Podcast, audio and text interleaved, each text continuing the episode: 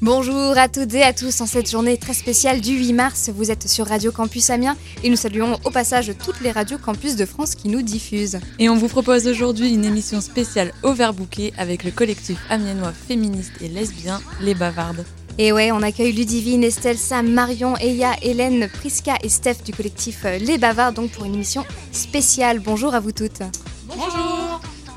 Dans l'émission, donc, on parlera de santé sexuelle, d'émancipation, de sexisme dans le milieu musical. Mais aussi de la culture du viol, de la non-binarité et des mauvaises mères. Un riche programme en perspective. Et avant d'écouter les chroniques des Bavardes, on vous propose une petite présentation de leur collectif. Eh ben, merci beaucoup Jeanne et bienvenue à tous et à toutes.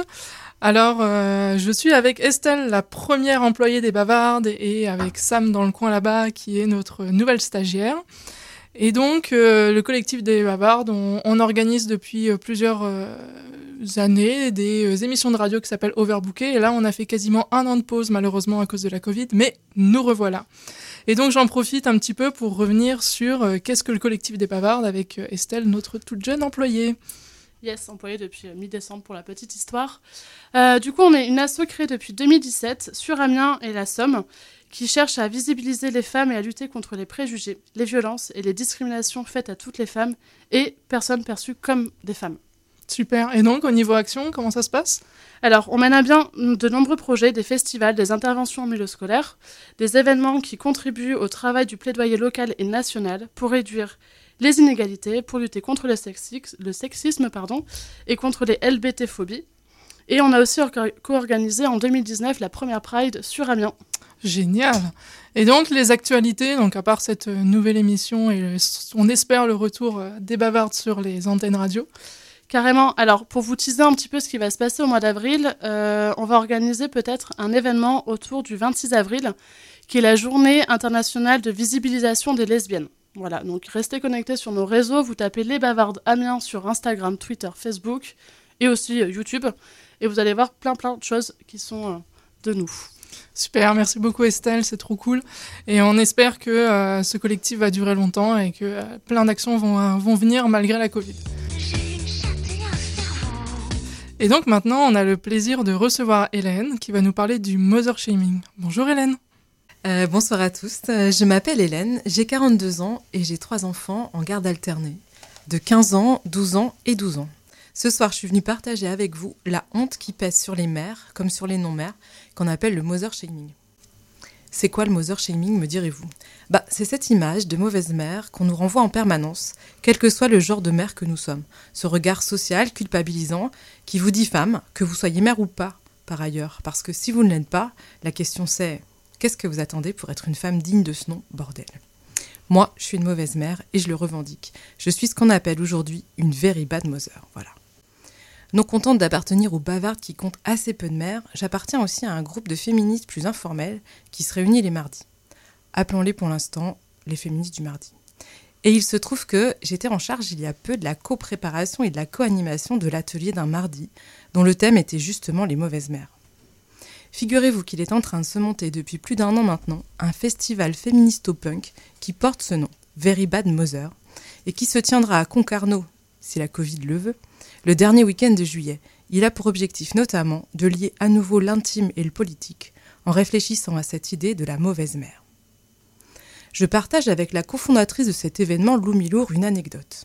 Une remarque difficile à digérer parce qu'elle vient d'une camarade féministe qui nous a renvoyé la culpabilité et la honte d'être une mauvaise mère. En ce qui me concerne, la copine en question, qui n'a pas d'enfant et qui n'en veut pas, m'a fait remarquer que j'avais vachement de chance de n'avoir mes enfants que la moitié du temps. C'est difficile à encaisser en premier lieu, parce qu'elle a raison. J'ai d'abord ressenti de la honte, encore elle, de m'être plainte, de ne pas pouvoir venir à je ne sais quel événement parce que j'avais des enfants ce week-end-là. Alors que, bon bah, c'est sûr, les mamans totalement solo, bah elles galèrent bien plus. Tant que j'étais encouplée, j'avais la garde totale de mes enfants, sans aucune possibilité de militer de quelque manière que ce soit.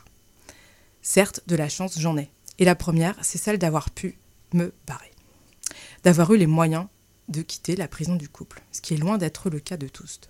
Puis, ma seconde réaction fut un sentiment d'injustice. Bah quoi, j'avais pas que de la chance quand même. J'avais fait le boulot de déconstruction nécessaire pour passer au-delà de la pression sociale de mon milieu de classe moyenne. Moi, je voulais vivre seule et prendre le temps de vivre mes choix politiques. Ce qui m'a retenue le plus longtemps dans la prison de mon couple, c'est clairement la peur de faire du mal à mes enfants, de briser ce petit cocon familial dans lequel ils avaient grandi. Je n'ai pu partir que quand j'ai compris que pour le bien de mes enfants, il ne fallait surtout pas être le modèle de la mère parfaite, celle qui concilie tout et sur laquelle repose l'insoutenable pression de réussir ses enfants. Après l'avoir vécu treize ans, je ne le souhaiterais même pas à mon pire ennemi. À un mascu, tout au plus. Donc, comme je vous le disais, il y a un instant, je devais co-préparer et co-animer un atelier sur le thème des Very Bad Mother. Mais voilà, j'ai été rattrapée par la mère parfaite. Le lundi précédent l'atelier, mon fils se réveille malade. Alors, ni une ni deux, je lui trouve un rendez-vous chez le médecin. Et j'en trouve un à seize heures quarante-cinq. Normalement, mes enfants retournent chez leur père le lundi. Mais bon, je peux pas le laisser seul dans cet état, et son père travaille. Alors, je décide de ne pas aller bosser, et je l'emmène à son rendez-vous. Là, la doc nous dit qu'il lui faut un test P C R, que je ferais mieux d'y aller tout de suite, pour avoir le résultat demain. Bon, très bien, je fonce lui faire un test et je finis par le ramener à son père, il est dix-huit heures trente. À ce moment-là, c'est encore possible de rejoindre ma pote avec qui je dois préparer le dit atelier pour dix-neuf heures. Oui, mais voilà, c'était sans compter sur l'angoisse de mon aîné, qui veut refaire le point sur les spécialités à choisir pour la classe le première, bref, et dont le jury est le lendemain. On repasse tout en revue avec son père, et au moment où je croyais la discussion terminée, elle annonce candidement. Bon, ben, puisqu'on est tous les trois autour de cette table, je voulais vous parler de la garde, moi j'aimerais bien changer l'alternance. Nouvelle discussion, organisation, planning, tout ça, tout ça. Bref, je rentre chez moi assez tard. Je suis crevée et j'ai faim. La pote compréhensive me dit « Laisse tomber, je m'en occuperai toute seule demain. » Bref, j'ai lâché. J'ai lâché sur ce coup-là pour cause de maternité coupable. Au final, je me retrouve à l'atelier du mardi en tant que participante. Et en tant que Very Bad Mother, elle et moi, on leur dit à tous « C'est chouette la garde alternée. » Évidemment, là... Esprit critique que vous êtes, vous qui nous écoutez, vous vous dites « Hélène, ma chérie, tu vas au groupe féministe du mardi pour revendiquer ta Very Bad Mother attitude, mais t'as foutu quoi lundi alors que c'était pas ton jour de garde ?» Oui, bon, son père était capable de garder le petit au chaud, de l'emmener chez le médecin, de l'emmener faire son test et de rassurer notre aîné sur son choix d'option. On aurait pu dis- différer la discussion sur la garde. Bref, j'aurais peut-être dû dire à ma fille « Oui, bon, ben, j'ai autre chose à foutre que de te passer deux heures avec ton père et toi à parler de tes options une centième fois. Démerdez-vous sans moi. J'ai un atelier féministe sur les mauvaises mères à préparer. » Et oui, militante féministe ou pas, je ne suis pas exempte de ces blocages dans les schémas traditionnels culpabilisants dans lesquels les mères sont en charge de tous les problèmes. En charge pratique, physique, émotionnelle, affective, mentale. Une charge difficile à déposer. On parle très peu de maternité dans les milieux féministes, si ce n'est pour défendre la possibilité ou non d'être mère. Mais pas de celle qu'implique de ce qu'il y a de subversif, en fait, à être mère ou non-mère dans cette société patriarcapitaliste. Et si les mères ont un rôle central dans la transmission des normes oppressives, rôle que j'ai joué pas plus tard que la veille de l'atelier, elles ont aussi la charge de briser ce cercle et la charge d'une éducation à un autre modèle. Bref, il nous reste beaucoup à déconstruire pour être des Very Bad Mother. Alors, mère ou non, parlons de la maternité, de l'absence de maternité, et pourquoi pas au Tour d'Anvers, à Concarneau, lors d'un festival. Je voudrais finir cette petite chronique par une citation d'Amandine D. Amandine D, elle écrit un bouquin qui s'appelle « La femme brouillon », et elle dit « Le meilleur moyen d'éradiquer la mère parfaite, c'est de glandouiller. Le mot est important car il n'appelle aucune espèce de réalisation. Il est l'ennemi du mot « concilier ». Car si faire vœu d'inutilité est déjà courageux dans notre société, pour une mère, c'est la subversion absolue. Et le jour où elle refuse d'accompagner père et bébé à un déjeuner dominical pour traîner en pyjama, elle sent qu'elle tient quelque chose. » Merci beaucoup, Hélène. Alors, d- dis-nous un petit peu comment tu as eu euh, l'idée de cette chronique déjà, et puis surtout, euh, à quel moment tu t'es dit, toi, euh, même si je suis déconstruite, même si, euh, en fait, j'ai conscience de cette Very Bad Mother attitude, euh, à quel moment tu t'es dit, tiens, mais en fait, même malgré, euh, malgré toutes mes connaissances et toute ma déconstruction, en fait, il y a encore du chemin à parcourir, et... Euh, Et je pourrais peut-être jamais m'en, m'en émanciper, peut-être. Ouais, c'est un peu ça, effectivement, l'idée. C'est qu'on peut peut-être jamais complètement se débarrasser des schémas dans lesquels on est construit. Et que, euh, quelle que soit par ailleurs l'envie que j'ai d'être une Very Bad Mother, je me retrouve quand même bien souvent à jouer, ou à vouloir jouer, ou à essayer de jouer ce rôle de la mère parfaite euh, que toute la société nous renvoie, en fait, qui est une pression assez euh, importante sur nos épaules. Et t'arrives à glandouiller, quand même, parfois? Je me débrouille pas trop mal, ouais. Surtout depuis la garde alternée. Merci. Des réactions ? Euh, je voudrais dire en fait que je pense que c'est un très très beau témoignage, et je pense aussi que que c'est un schéma que je vois aussi dans plusieurs pays. Euh, moi, je suis tunisienne d'origine et on a toujours la même pression sociale d'être une, une, une femme parfaite et une maman parfaite. Et je pense qu'au final, on ne naît pas ma- maman, en fait, on le devient. Et, euh, et ma mère, elle m'a toujours dit, en fait, qu'elle a toujours fait de son mieux et au final, elle n'a jamais appris, en fait. Elle a appris en, en testant et en, en, en donnant naissance. Après, je sais que la société aujourd'hui nous, nous met un peu la pression de devenir mère parfaite, mais au final, euh, la perfection n'existe pas, je pense. Et, euh, et il faut juste faire de son mieux et, et puis c'est tout. Parce que, dans ce que tu dis, c'est intéressant, c'est qu'il y a le fait de devenir mère parfaite, mais il y a devenir mère aussi, au final, qui est aussi une pression euh, assez forte dans la société. Bah ouais, si on veut être une femme accomplie, euh, il va de soi qu'il faut être mère, quoi. Sinon, euh, à quoi on sert ? Alors, ouais, c'est sarcastique, évidemment, mais euh, sur les non-mères, il pèse toujours cette, euh, cette idée-là qu'effectivement, euh, bah, c'est finalement pas normal une femme qui veut pas d'enfant, ou c'est juste pas normal une femme qui n'a pas d'enfant. Qu'on est renvoyé de toute façon à la maternité, euh, qu'on soit mère ou non-mère, voilà, quoi qu'il en soit. Donc il faudrait pouvoir être une, soit une very bad mother ou une very bad no-mother. bah, bah... Oui, dans tous les cas, il faut être very bad, en fait. C'est ce qu'il faut retenir dans cette histoire. Et glandouiller. Merci beaucoup, Hélène. On peut peut-être passer à, à Eya, qui a des, des choses à nous dire. Tu as une, euh... oui. Tu as adressé une, euh, une lettre à tes parents, c'est oui. ça ? Bonsoir à toutes. Euh, alors moi, j'ai, fait, j'ai écrit sous forme de lettre euh, euh, ma chronique. Et donc, c'est, cette lettre vous est destinée. C'est pour mes parents, bien sûr. Je l'ai écrite pour vous dire ce que je n'ai jamais pu vous dire en face, vous qui m'avez laissé quitter mon pays vers de nouveaux horizons et pour un meilleur avenir ailleurs. Et aujourd'hui, je veux vous dire merci. Merci tout simplement parce que j'ai accompli ma mission, celle de vous rendre fiers de moi. Mais tout d'abord, laissez-moi vous résumer les étapes que j'ai dû traverser pour en arriver là où j'en suis aujourd'hui. Tout d'abord, j'ai échoué une fois, puis deux fois. Alors oui, c'est simple de dire que c'est à cause du système ou à cause des autres, ou tout simplement, ce n'était juste pas ma vocation. Et comme a dit Socrate, la chute n'est pas un échec. L'échec, c'est de rester là où on est tombé. Et donc très vite, je me suis relevée, parce que je me suis retrouvée face à un dilemme, rester ou partir. Et pour la première fois, le goût de la liberté et de l'indépendance m'en fait perdre la tête. Et je ne pouvais pas les abandonner, les sacrifier. C'est devenu comme une addiction, mon oxygène de tous les jours. Alors certaines d'entre vous n'en ont pas forcément conscience de cette chance qu'elles ont, mais moi c'était une sensation nouvelle que je découvrais. Alors j'ai décidé de rester et de ne pas baisser les bras.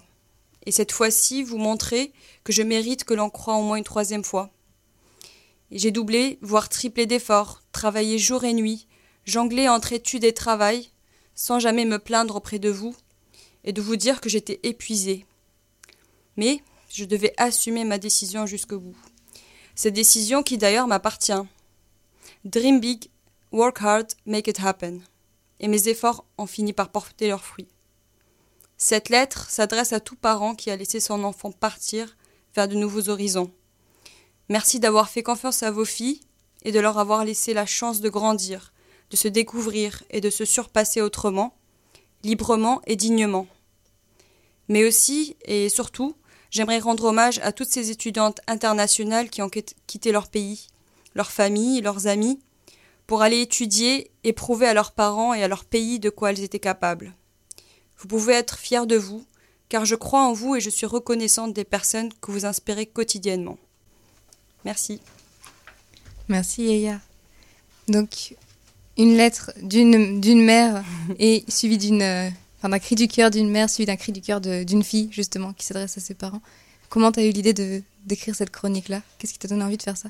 euh, Alors, parce que tout d'abord, en fait, euh, je me suis rendu compte que c'était une chance déjà d'être en France aujourd'hui. Euh, ça m'a permis d'avoir une autre vision de la vie et de la percevoir vraiment différemment et de rencontrer des personnes qui m'ont énormément inspirée et que j'admire aujourd'hui. Et, et je pense que c'est aussi euh, une, une, une façon de montrer que c'est vrai que je suis venue pour faire des études et pour, euh, pour euh, avoir au final un résultat, un diplôme. Mais c'est surtout aussi que euh, autant l'important est, le diplôme est important, mais aussi le fait que j'ai, j'ai, j'ai vécu cette indépendance, cette liberté que j'ai pas trouvée malheureusement euh, entièrement dans mon pays, et qu'aujourd'hui j'arrive à vraiment la, la sentir. Et donc c'est plus finalement euh, la liberté, enfin la liberté, l'indépendance en tant que femme étrangère, internationale dans un pays qui, qui lui est étranger au départ. Et c'est devenu mon, mon deuxième pays. Et, et aujourd'hui, en fait, c'est ce qui m'a plus poussée pour vraiment continuer dans mes études et me relever et pour pouvoir vraiment être indépendante autant, autant de temps que je, je veux, autant de temps que je reste en France. Est-ce que tu comptes rester en France, du coup ? Oui, je l'espère énormément. Donc là, ça fait huit ans que je suis déjà ici et j'espère, j'espère pouvoir vraiment m'installer ici après mes études et travailler. Et est-ce que tu avais déjà dit tout ça à tes parents ou jamais ? En partie, oui, mais euh, ça peut un petit peu les fâcher parce qu'ils pensent que j'allais revenir un jour. Mais euh, ouais, les, les, les, les personnes évoluent et heureusement que j'ai jamais promis en fait de revenir. J'ai juste dit que j'allais peut-être euh, repenser cela si mon pays me donne une chance aussi de me développer en tant que femme. Et, euh, et donc aujourd'hui, je ne sais pas encore ce que l'avenir me réserve, mais en tout cas, euh, aujourd'hui, je vois ma vie en France. Ouais, merci beaucoup. Je vous propose de poursuivre avec une petite pause musicale avant de reprendre cette euh, émission euh, overbookée spéciale euh, journée du huit mars avec Marion. À tout à l'heure. Yes, en effet, on va écouter du coup Sex Appeal de Sexy Sushi. On vous racontera un petit peu euh, tout à l'heure des petites nouvelles à ce sujet.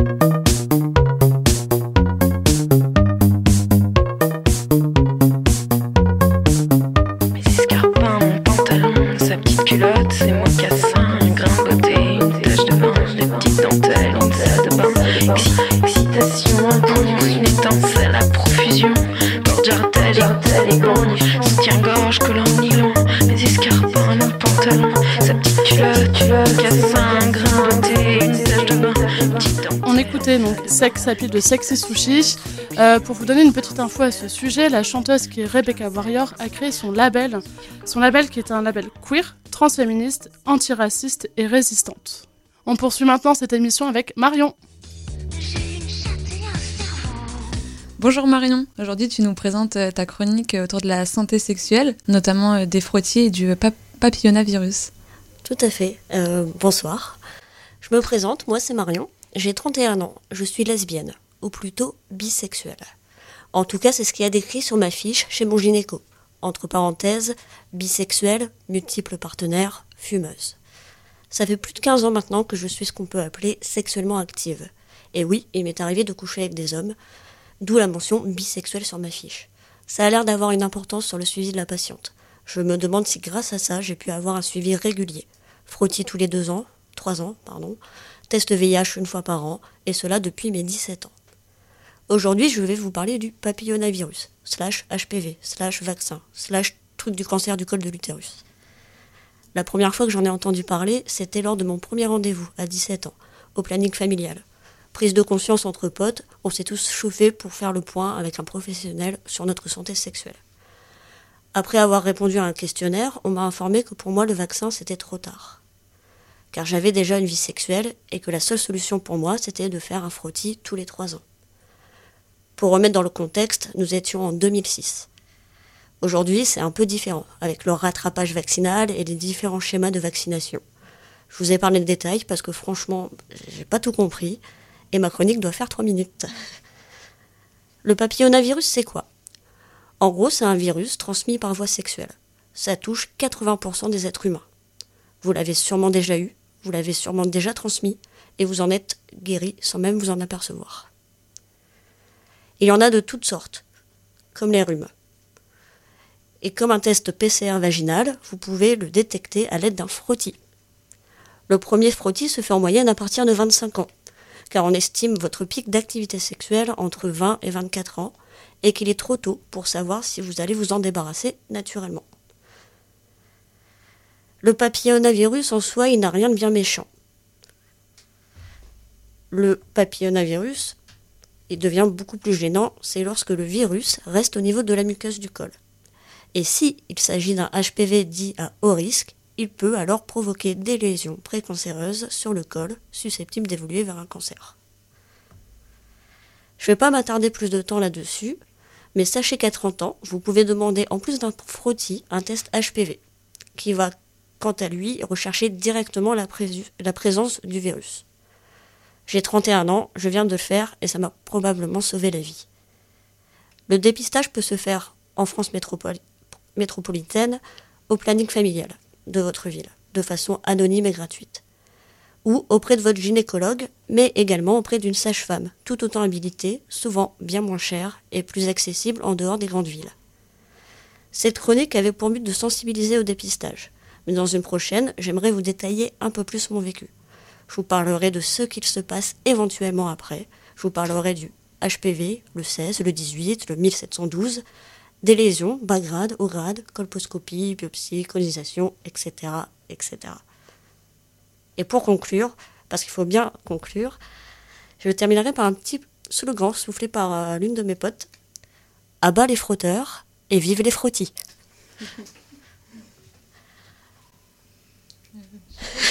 Merci. Merci Marion. De rien. Je vais poser une petite question. Mmh. Moi j'ai une petite question du coup.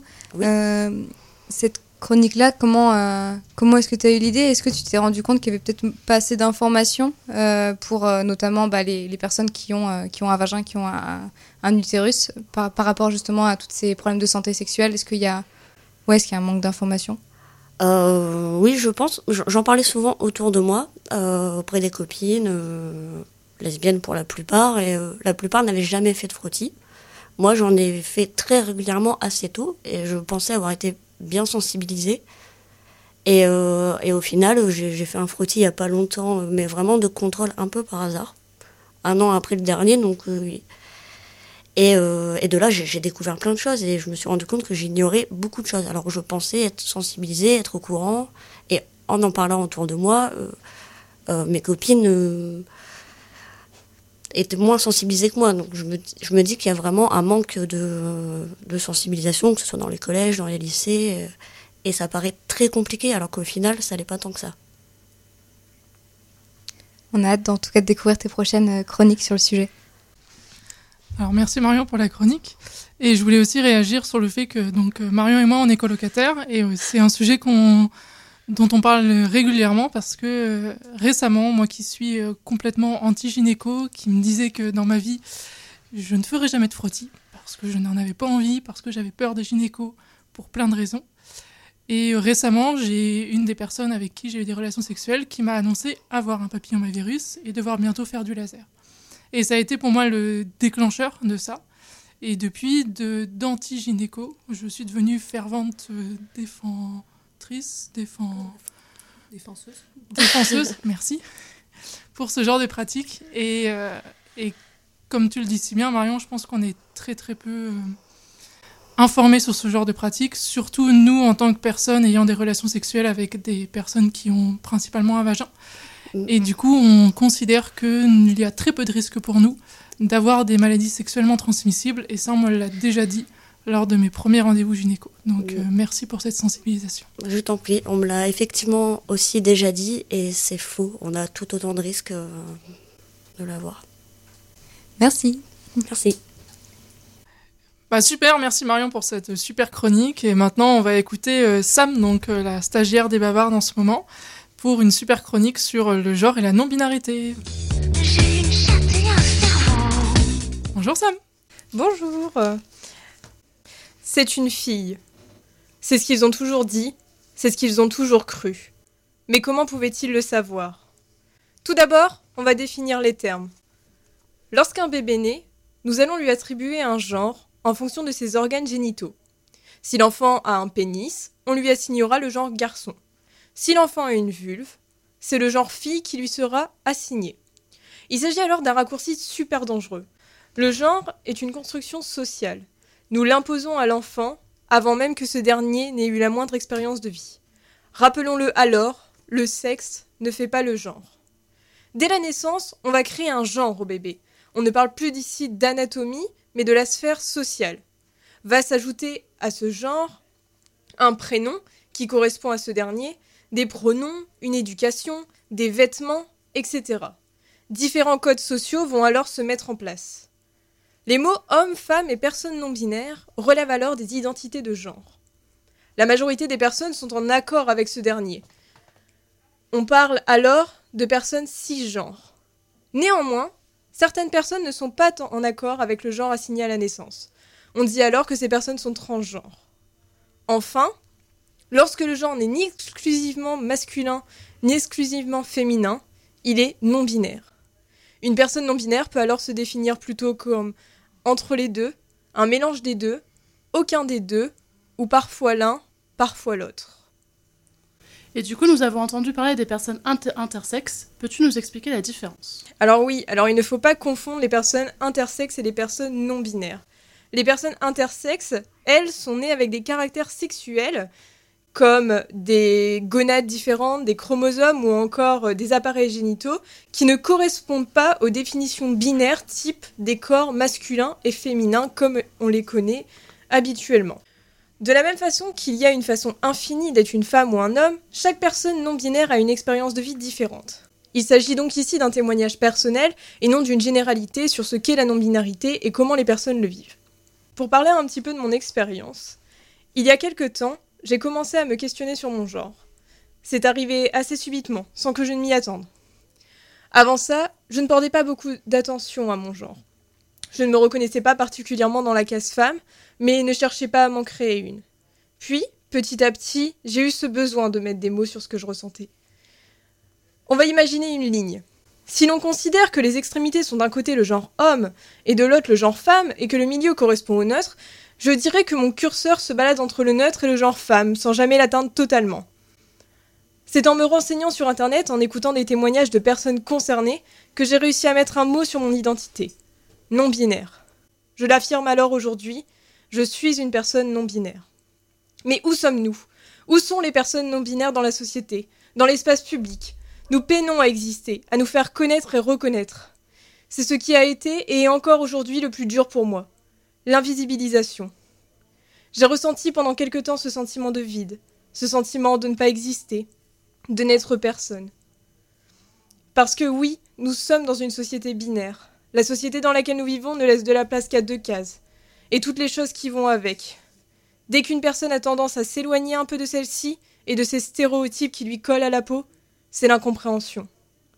Ce n'est pas en soi mon questionnement de genre qui a été le plus compliqué, ni l'affirmation de ma non-binarité, mais ce sentiment que nous n'avons pas notre place, que nous devons constamment jouer un rôle, qui ne nous correspond pas. Or, être une personne non-binaire, c'est une sorte de délivrance. On sort de cette case qui nous est imposée à la naissance, on casse ces barrières, et malgré la difficulté, je le vis comme une sorte d'émancipation. Merci. Super, merci beaucoup Sam.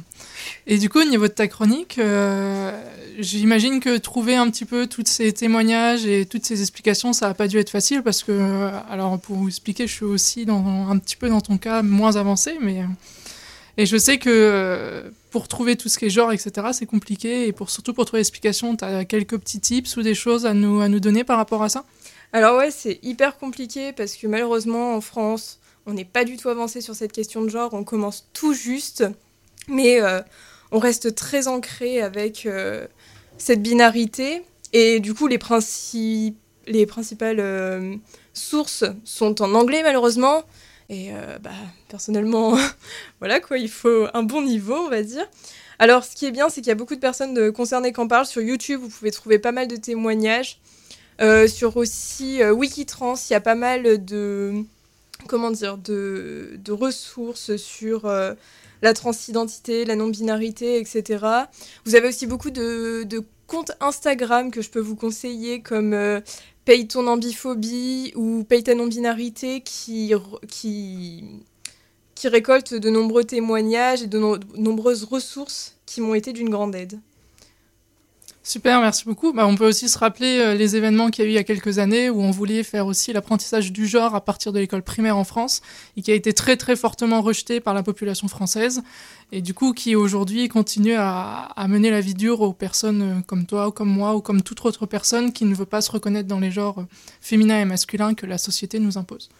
Oui, c'est ça, et puis c'est malheureux parce qu'on se rend compte en fait au fur et à mesure que énormément de personnes se, ne se reconnaissent pas en fait dans, dans le... dans la binarité de genre euh, sur laquelle euh, la société est construite.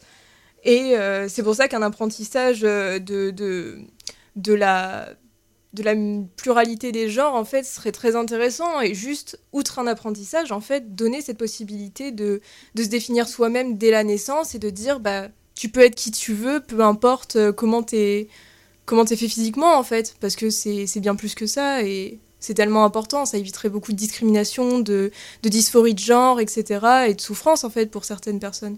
Bah, merci beaucoup, Sam. Et maintenant, on va faire une, notre deuxième petite pause musicale avec euh, un groupe ukrainien qui s'appelle Dark Daughters, avec mon magnifique accent anglais.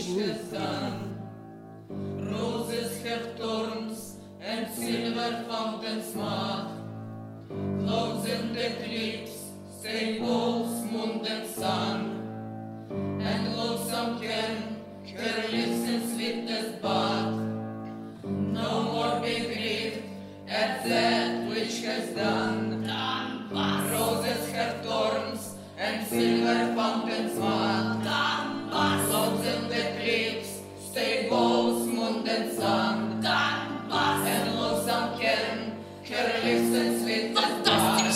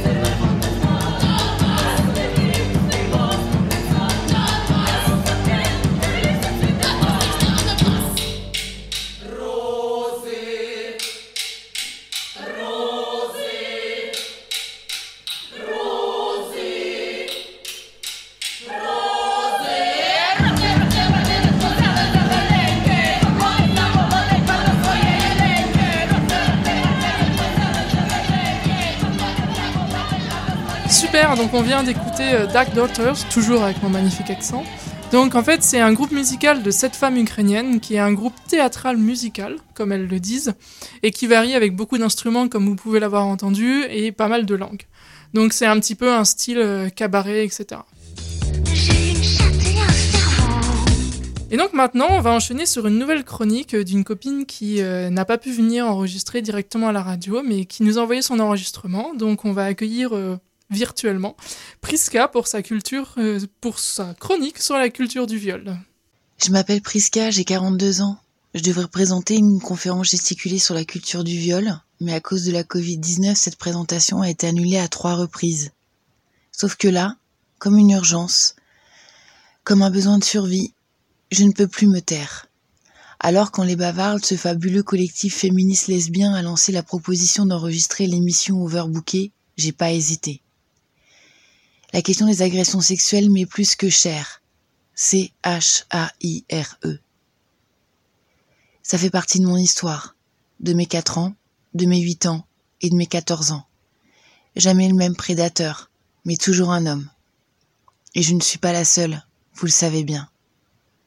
Et pourtant, encore et encore, il faut se battre, s'armer, défendre, plaidoyer, argumenter, face à des complices, face à des sexistes, face à des connards. Pardon, mais j'en peux plus. Je suis fatiguée, exténuée et tellement en colère. Je ne sais plus si je suis fatiguée d'être en colère ou si c'est ma colère qui me fatigue. Il y a eu ces dernières semaines le hashtag MeTooInceste.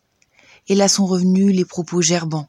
Vous savez, ceux qui vous donnent la nausée, qui cognent dans vos oreilles, ou qui vous créent des acouphènes, qui font que votre cœur se met à s'emballer, qui font que vous ne supportez plus rien. En tout cas, moi, je ne les supporte plus, ces phrases. C'est quand même bizarre, c'est louche, si longtemps après, il y a sûrement une histoire de fric ou de vengeance derrière.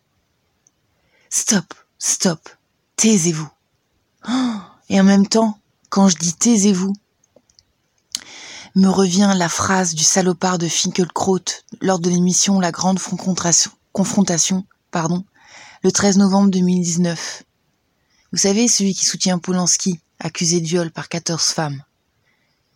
Où il a eu le culot de dire « Violez, violez, violez, je dis aux hommes, violez les femmes. D'ailleurs, je viole la mienne tous les soirs. Mais tous les soirs, elle en a marre, elle en a marre. » Et puis un proche que j'apprécie, père de famille, qui me dit « Richard Berry quand même ». J'ose pas imaginer ce qu'il pense de Depardieu. Ou encore un autre, au sujet de P P D A, il y a quelques jours, qui me dit « ça demande à être vérifié ». Mais j'en peux plus, mais j'en peux plus. Comment peut-on imaginer que des enfants, des femmes puissent mentir ou accuser des pédocriminels, des criminels ? Comment est-ce possible, merde ? Ça me fait tellement mal.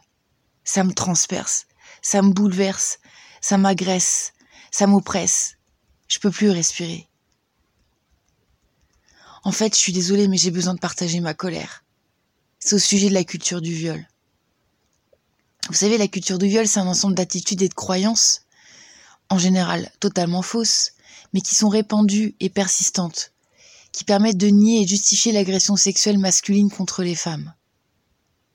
Ça désigne, en fait, dans le sens de l'ensemble des valeurs, des modes de vie et des traditions d'une société, dans laquelle le viol et les autres violences sexuelles sont à la fois prégnants et tolérés, avec un décalage entre l'ampleur du phénomène et l'impunité quasi totale des agresseurs, pas seulement au sens juridique, mais aussi social. La culture du viol, ça décrit un environnement social et médiatique dans lequel les violences sexuelles trouvent des justifications, des excuses, ou sont simplement banalisées, voire acceptées. La culture du viol, c'est par exemple des phrases qui vont renvoyer la culpabilité sur la victime. Elle l'a bien cherché. Elle était habillée comment ? Elle faisait quoi à cette heure-là chez lui ?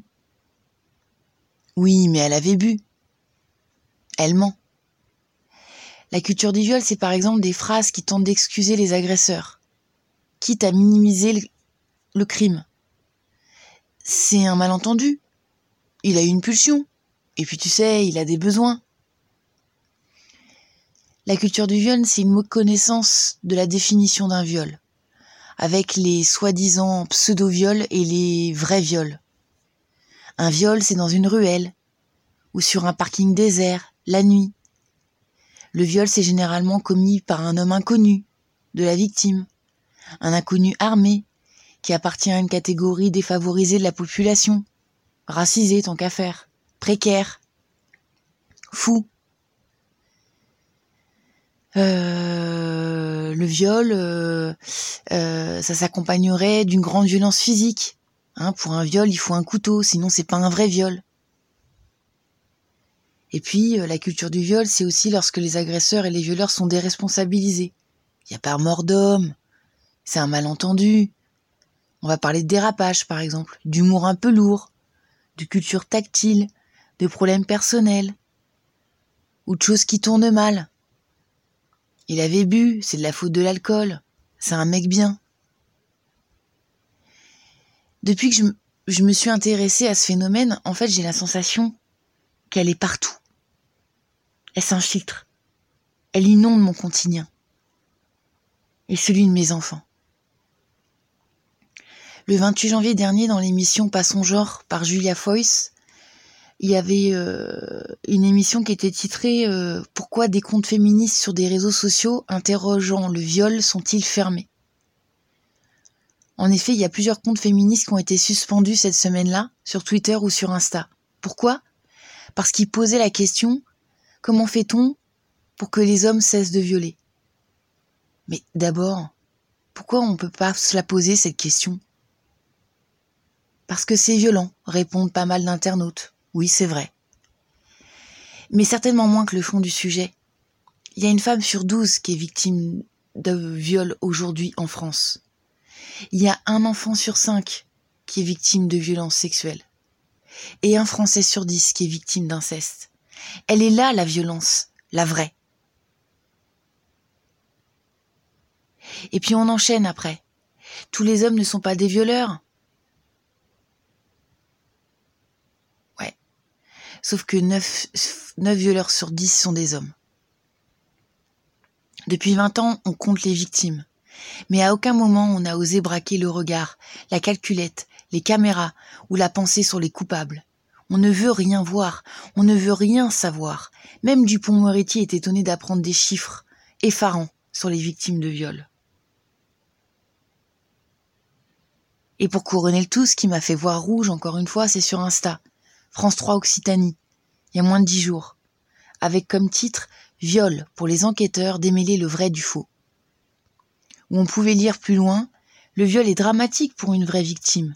Il peut l'être tout autant pour une personne injustement accusée. » Putain, mais c'est gerbant. J'en peux plus, c'est inadmissible. Et ce qui me bouleverse, c'est cette hypocrisie, cet État, cette police, ce gouvernement, cette injustice... Cette justice, pardon, ces médias qui sont tous complices pour blâmer et culpabiliser les victimes.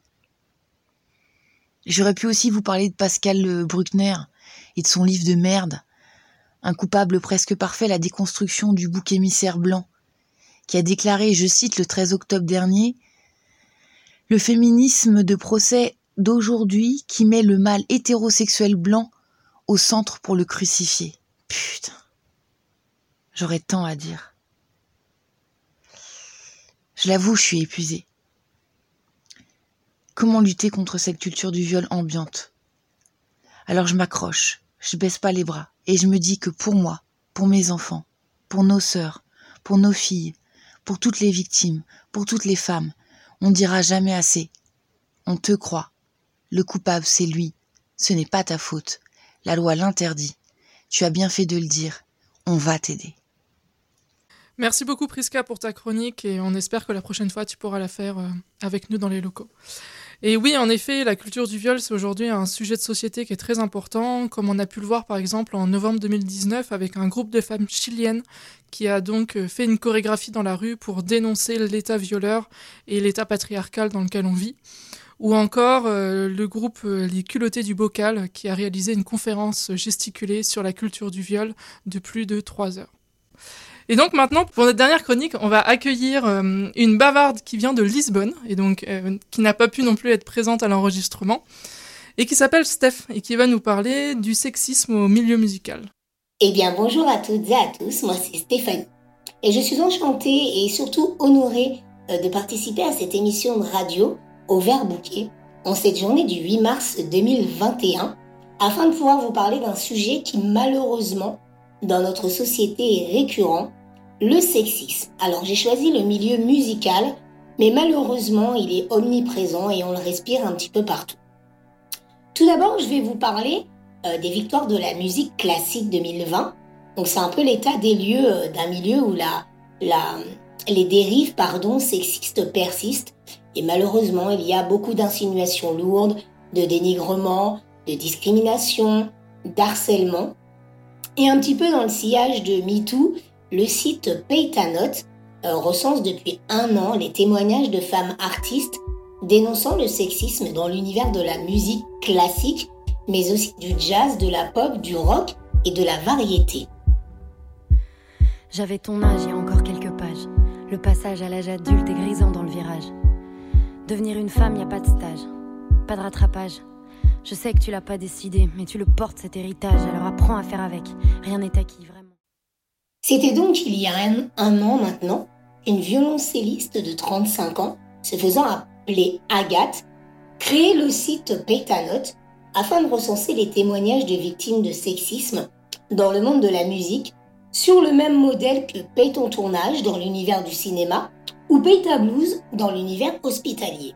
Et depuis, elle a reçu des centaines de témoignages anonymes. La fondatrice euh, du site, elle aussi, a voulu rester anonyme, car dans ce milieu, euh, elle nous expliquait à l'époque euh, que ça pouvait être dangereux de dénoncer ce genre de dérive, parce qu'effectivement, sachant que les scènes nationales, les programmes, les festivals et les salles sont montés en réseau, si quelqu'un dénonce des propos ou du harcèlement sexuel, elle risque malheureusement de se faire, comme ils disent dans le milieu, griller. Eh bien, je vais vous citer deux petites anecdotes qui ont été émises euh, par des gentlemen. Alors, la première. Bon, eh bien maintenant, j'emmène la jolie clarinettiste au restaurant pour bien finir ma journée. La deuxième. Ah, mais tu as les cheveux courts. Je recherche une bassiste féminine. Je me permets de, d'intervenir pour dire que tout d'abord, euh, on est dans le milieu de la musique, donc on recherche des professionnels et on est là pour juger euh, euh, eh bien des compétences euh, professionnelles et non des compétences physiques. Et puis ensuite, euh, la féminité euh, est un état d'esprit, une manière d'être, et euh, ça ne passe ni par une coupe de cheveux, ni par un habillement. Il ne voit pas mon art, résume ma musique à mon sexe. Il y a trop de machos, des sans-couilles, des porcs, des prétextes. Chaque attaque sexiste, commentaire misogyne me rend plus forte. Ma sœur, lève-toi et ne reste pas témoin docile devant la porte. Et la musique est de ce fait euh, un monde où le rapport aux femmes est lié malheureusement à leur présence sur scène. On leur demande souvent d'être sursexualisées ou de jouer un rôle ultra féminin. Souvent, on demande aux chanteuses d'être à la fois bonnes chanteuses, bonnes musiciennes, mais aussi l'objet de tout fantasme masculin dans la salle. Mais ce que Agathe dénonce surtout, c'est un sexisme ordinaire qui mine la confiance en soi, l'envie de jouer et de se donner sur scène. Sans compter qu'elles font moins longtemps carrière que les hommes, soi-disant à cause de leur âge. C'est pas forcément du harcèlement sexuel à chaque fois, c'est une accumulation de remarques qui est dénigrante et qui à long terme font perdre confiance. Elles ne se sentent plus légitimes, alors elles arrêtent. Et ce qu'il faut savoir, c'est que si Agathe, un jour, a décidé de, de créer eh bien, cet espace de parole Paye ta note, c'est parce qu'elle elle s'est trouvée, elle aussi, à un moment donné de sa vie, désespérée. huit heures vingt-sept, le ciel bleu rend presque l'hôpital joli, presque. T'as dix-sept ans, quasi dix-sept et demi, une boule immense dans le cœur.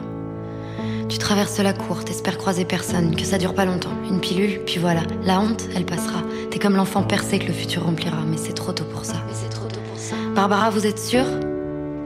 On t'explique la vie, autour ça s'agite. Et puis il y a cette phrase qu'on te jette à la gueule. Mais vous n'êtes qu'une pute, c'est ce qui arrive, bah ouais. Vous n'êtes pas protégée et vous serez peut-être stérile. Fallait y penser. Bien sûr que tu y as pensé. Je vais désormais vous parler d'une femme qui a été sacrée meilleure artiste féminine lors des Victoires de la Musique le quatorze février deux mille vingt. Et cette femme, c'est Clara Luciani. Lors d'une interview, elle avait confié que quand elle jouait La femme, une de ses chansons, un mec du public avait lancé « Ah bah celle-là, ils ne l'ont pas prise pour sa voix ». Tout simplement parce qu'elle avait une jupe courte. Et depuis, Clara Luciani euh, nous confiait qu'elle ne mettait plus que des pantalons sur scène. Et c'est justement ce, ces petites choses-là qui, multipliées par cent, commencent à devenir insupportables. Elle disait également dans cette interview que euh, les mecs veulent souvent aider euh, euh, eh bien, les nanas pour le, le branchement de leur guitare, alors qu'ils ne le feraient absolument pas pour les mecs, euh, puisqu'ils partent du principe qu'ils le savent déjà. Et justement, cela entretient trop l'idée que nous sommes des petites choses fragiles. D'ailleurs, Clara Luciani a choisi de riposter avec La Grenade, une chanson sur la puissance sous-estimée des femmes.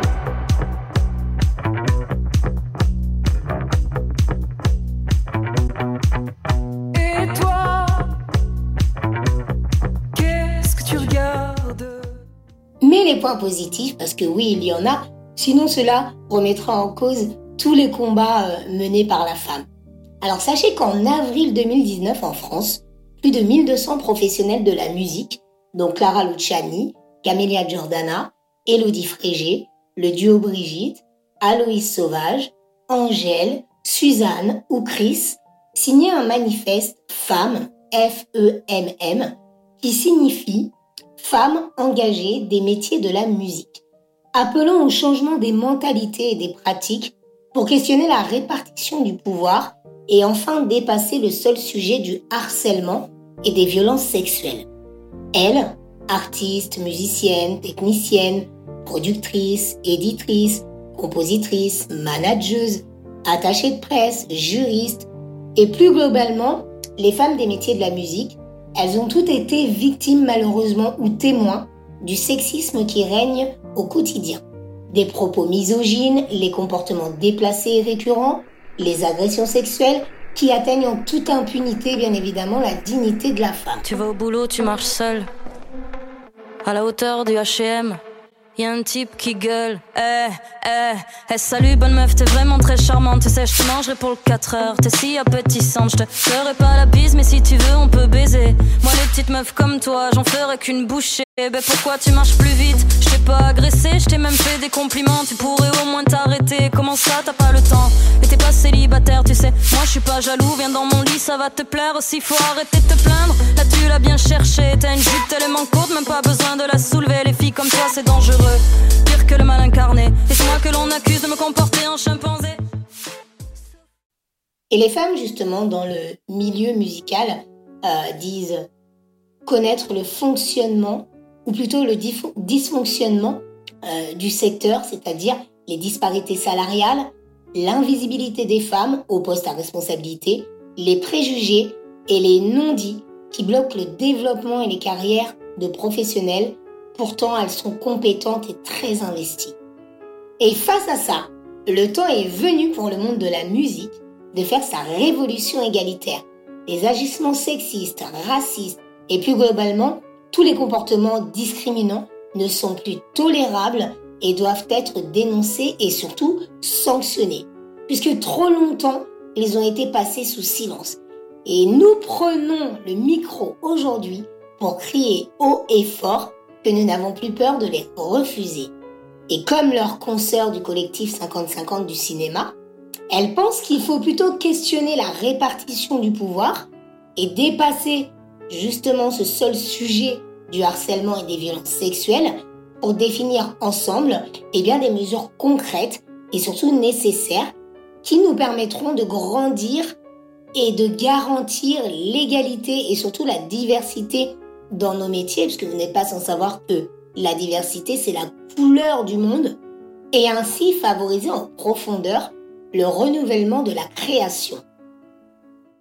Ils parlent tous comme des animaux, de toutes les chattes, ça parle mal. Deux mille dix-huit, je sais pas ce qu'il te faut, mais je suis plus qu'un animal. J'ai vu que le rap est à la mode et qu'il marche mieux quand il est sale. Bah faudrait peut-être casser les codes, une fille qui l'ouvre, ce serait normal. Et nous arrivons malheureusement à la fin de ma chronique.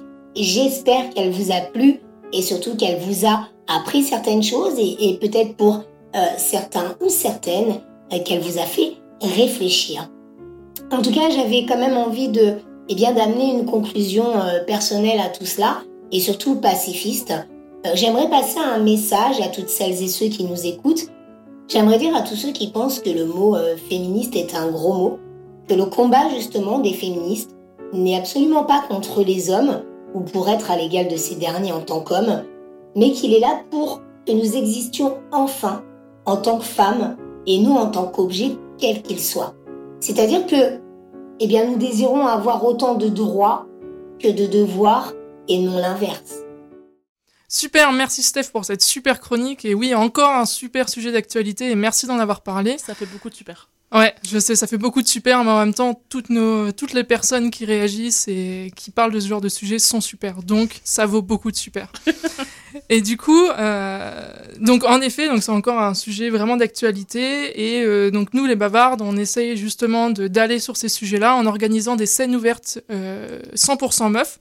Donc en ce moment, on les fait virtuellement, malheureusement, mais on en a aussi beaucoup fait dans les bars pour essayer de se réinvestir l'espace public et de faire entendre la musique de ces femmes qui font quelque chose d'absolument génial. Et donc aujourd'hui, on a les scènes ouvertes virtuelles qu'on peut retrouver sur la chaîne YouTube des Bavardes. Donc vous tapez sur YouTube les Bavardes et vous allez trouver notre chaîne tout de suite. Et là, on... la cinquième devrait être sortie au moment où vous écoutez ça. Merci Estelle, merci Ludivine. C'est déjà la fin de cette émission. On vous remercie de nous avoir écoutés en cette journée nationale de la lutte pour les droits des femmes.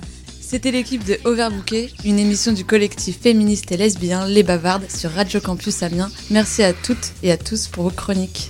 Et on remercie donc encore au passage les Radio Campus de France qui nous diffusent. Et on laisse désormais l'antenne à Radio Campus Paris pour la suite de cette journée spéciale. À bientôt.